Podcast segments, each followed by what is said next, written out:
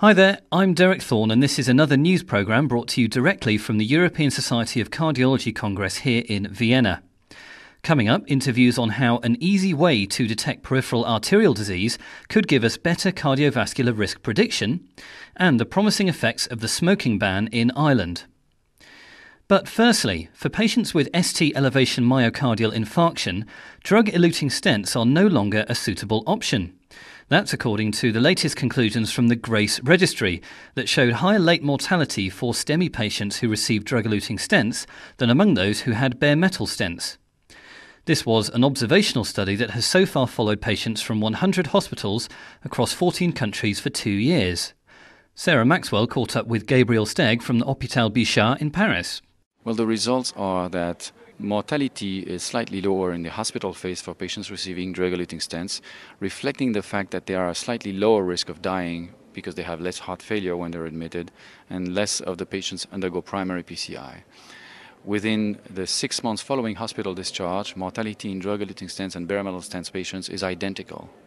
From six months to two years, there's a, an important difference in mortality with survival, survival being better in patients receiving bare metal stents than drug-eluting stents, and that difference is highly statistically significant and persists after adjustment for Grace risk score and adjustment for the propensity to receive a drug-eluting stent compared to bare metal stent.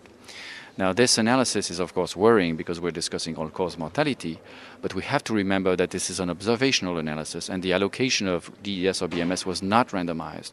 Therefore, there is an important potential for bias or confounding. So I think this is very important to keep in mind. That being said, I think that given that there is a concern with a late increase in mortality and given that we don't have good long-term follow-up from the randomized clinical trial data yet, and given that the randomized clinical trial data is relatively small, I would urge caution before embracing widespread use of DES in STEMI patients nowadays. Yes, there are limitations here because this is an observational look, but what do you attribute this late mortality in the DES group to? Well, it's of course tempting to speculate whether it's related to late stent thrombosis, and we absolutely have no data to support it because we don't collect angiographic data and we don't even have uh, more detailed data to do a proper adjudication. We're simply looking at mortality, which, after all, is what counts for the patients. But I think indeed uh, the, we did see more reinfarctions in patients with uh, receiving drug-eluting stents, suggesting there might be a link to late stent thrombosis. And hypothetically, there are reasons why there would be more uh, late stent thrombosis in STEMI patients receiving DES. It's been shown that a large thrombus burden is associated with a higher mortality following DES in STEMI by Dr. Sianos earlier this year in JACC. Uh, we've known for a long time that reendothelialization of drug-eluting stents is far worse than for bare metal stent, and bare metal stents are essentially covered after six months, whereas as late as 40 months after placement, Dr. Virmani has shown that less than 50% of the stent surface is covered and we know that uh, there is vasoconstriction and thrombus that may result in undersizing with drug-eluting stents in STEMI, uh, which may not happen as frequently with bare metal stent. In fact, uh, studies by Dr. Hong and colleagues have looked at the frequency of late acquired malapposition with drug-eluting stents compared to bare metal stents, have reported that they are three times as frequent. And that's a good mechanism, hypothetically, to cause late stent thrombosis. So I think there are a host of hypotheses to explain why there might be Uh, an increased mortality with DES compared to BMS in the specific setting of STEMI. You said earlier that there's no circumstance where you would use DES in a STEMI patient. So, which patients should be receiving drug eluting? Yes, let me clarify this. I think that for the time being, we should be extremely cautious before using DES in STEMI patients. And personally, I see no major reason to use one because I think restenosis is, is not a major concern in STEMI. That being said, I do believe there are important indications for DES in PCI outside of the STEMI population. And I don't think we should abandon DES altogether. I think there are patients for whom they are extremely useful. And I'm thinking about patients who have long lesions in small vessels, who have a high risk of restenosis related, for instance, to diabetes, as long as they are compliant to therapy and they have a low risk of bleeding. I think these candidates, these patients are extremely good candidates for DES, and we should have DES available to treat them. This is a two year observational look that you've made here. What's the clinical bottom line coming out of this? The clinical bottom line is don't use DES in STEMI until we have long term safety data from randomized clinical trial data. That was Gabriel Steg. And to get some expert comment on the study, Peter Goodwin spoke to Freek Verheugt of the University Medical Centre in Nijmegen. What I make of this news is that the uh, continuous uh, discussion is uh, revved up about the safety of drug-eluting stents. You know, drug-eluting stents have been invented to prevent restenosis. Restenosis is a very unpleasant and costly complication of stent implantation, but it is in fact rather innocent. If you give a drug-eluting stent, you have less restenosis but more thrombosis. And thrombosis of a stent is a malignant and dangerous acute situation. And the problem is that uh, we see in stable patients and unstable patients and also in STEMI patients an increase of mortality, not only stent thrombosis but mortality. But it has to be stated again and again this is registry data. From the randomized trials, we have much less data, and only randomized trials will give us the final answer. We've got this clear finding from registry study about ST elevation acute myocardial infarction, would you say that cautiously now clinicians should stop using drug eluting stents for this condition? I will never say to doctors, just stop it for all forever. I think that, that doctors should be more and more reluctant and thoughtful whether they should put a DES stent into a patient. And after this presentation by Dr. Steg, I think this warning is even bigger than it was the day before yesterday.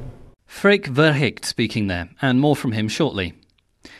Next, a simple test for atherosclerosis in the legs could save lives by identifying patients with higher cardiovascular mortality risk.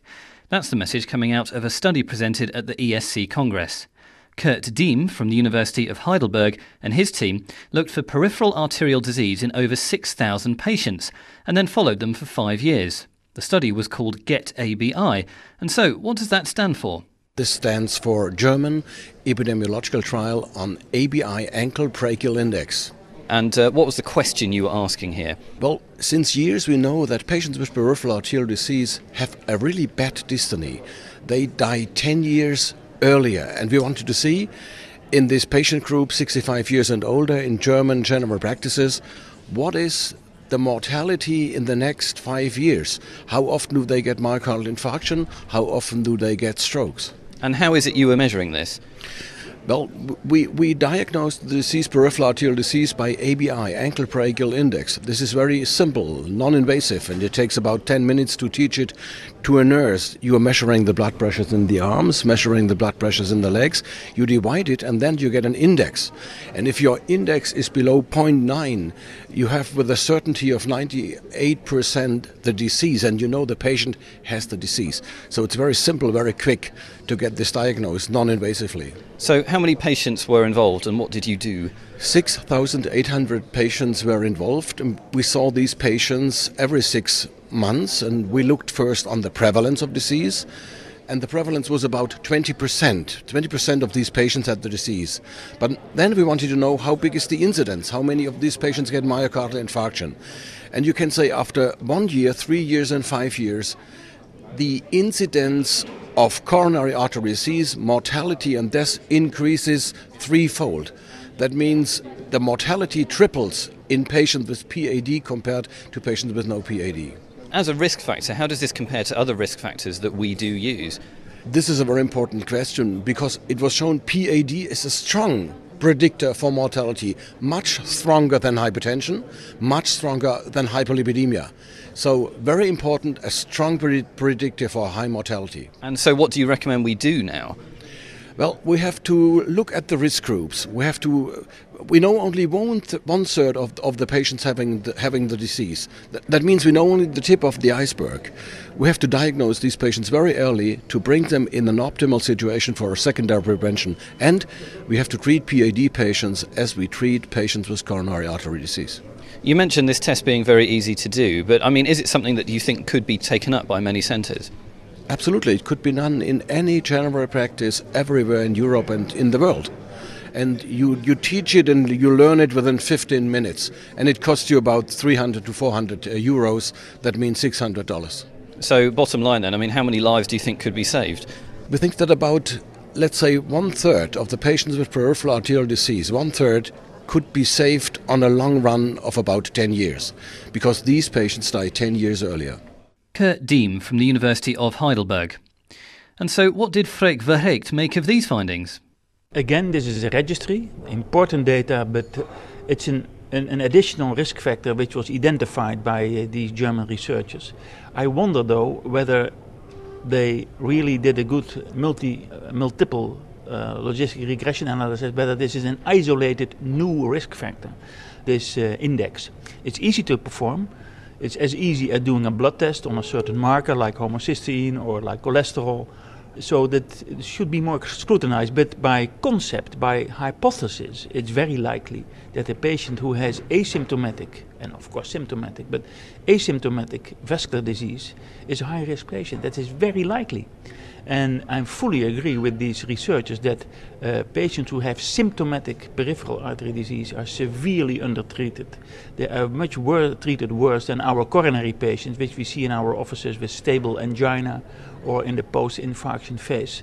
They, they run a, si- a significant risk and should in fact have the same protection by lifestyle and medication as our uh, coronary uh, patients. And do you think the ABI, the ankle brachial index, is a good thing that doctors should be doing frequently? No, it should be evaluated against the classical risk factors, and if it comes out as a new isolated risk factor, then it should be implemented in our uh, armatorium for we have to uh, risk classification patients. So we need some more studies though. That was Freek Verheugt of the University Medical Centre in Nijmegen. And finally, in this programme, the ban on smoking in public places in Ireland has been linked to a decrease in hospital admissions for acute coronary syndromes. This has come out of a fascinating study presented here in Vienna. Edmond Cronin and his colleagues looked at admissions to hospitals in the southwest region of the country before and after the smoking ban was introduced in 2004. And he told me more about this large observational study. In the southern region of Ireland, in, in counties Cork and Kerry, we're lucky to have a, a, registry which is called the CHAIR Registry or Coronary Heart Attack Ireland Register, which prospectively uh, registers every patient admitted with chest pain or, or, suspected acute coronary syndrome to, to all the eight acute hospitals in the southwestern region. And, and this provides very high quality data from which you can look at trends in, in, in, admissions. Okay, so these results then, I mean, how many people does it incorporate and what does it show? Well, the catchment area of the southwest, which would be counties Cork and Kerry, is approximately half a million. And there were about 1,200 admissions or so, or should I say, discharges with with, uh, with discharge diagnosis of acute coronary syndrome in the year just prior to smoking ban. That's 2003, 2004, and about a thousand or so for the next two years, which was 0405, 0506. And so, I mean, what is that telling you essentially? Well, it's an observational study, so what it tells us is that there was a drop of 11%, uh, which was a significant drop in admissions with acute coronary syndromes uh, between the year immediately ending on the night before the smoking ban and the year starting the day the smoking ban was introduced. It can't definitively tell us that the, this was due to the smoking ban. It could be due to other factors, we can't rule that out. Uh, however, there was no difference then between the years 0405 and 0506 suggesting that there wasn't a doesn't seem to be a, a trend down in admissions of acute coronary syndromes. Yeah, so so that was the, the one big thing that changed in that year where you did see a change. So I mean that is quite certainly compelling. I mean, is it surprising though? I mean, if this is the reason why you see that drop, I mean, is it surprising that it's happened so so quickly? You know, in that very year. I, do, I don't think it's surprising. There, there are two mechanisms by which um, smoking is associated with acute coronary syndrome. The first one is uh, platelet, uh, increased platelet uh, stickiness and endothelial dysfunction um, as, a, as a direct result of inhaling cigarette smoke acutely. And that effect, those effects have been shown by other groups to be evident within 30 seconds of inhaling or being exposed to uh, uh, cigarette smoke. Uh, and the second effect is, is that smokers and, and those regularly exposed to passive smoking uh, have accelerated atherosclerosis. But again, once you once you quit smoking, that uh, you know the risk, the excess risk of, of acute coronary syndrome declines quite rapidly. So I would expect the you know if the introduction of a smoking ban with a subsequent reduction in, in, in exposure to smoke wants to impact on acute coronary syndromes, I'd expect it to impact early and not not 10 years down the line, but to be seen quite early. Is, is there any further study you can do here? I mean, I suppose now that the ban has come in in Ireland, that's your, your chance gone there. But I mean, could you look at other countries, for example? Uh, we could do, but uh, actually, from, from, our point of view, we're, we're just gathering more data for the year just just ended in March 07.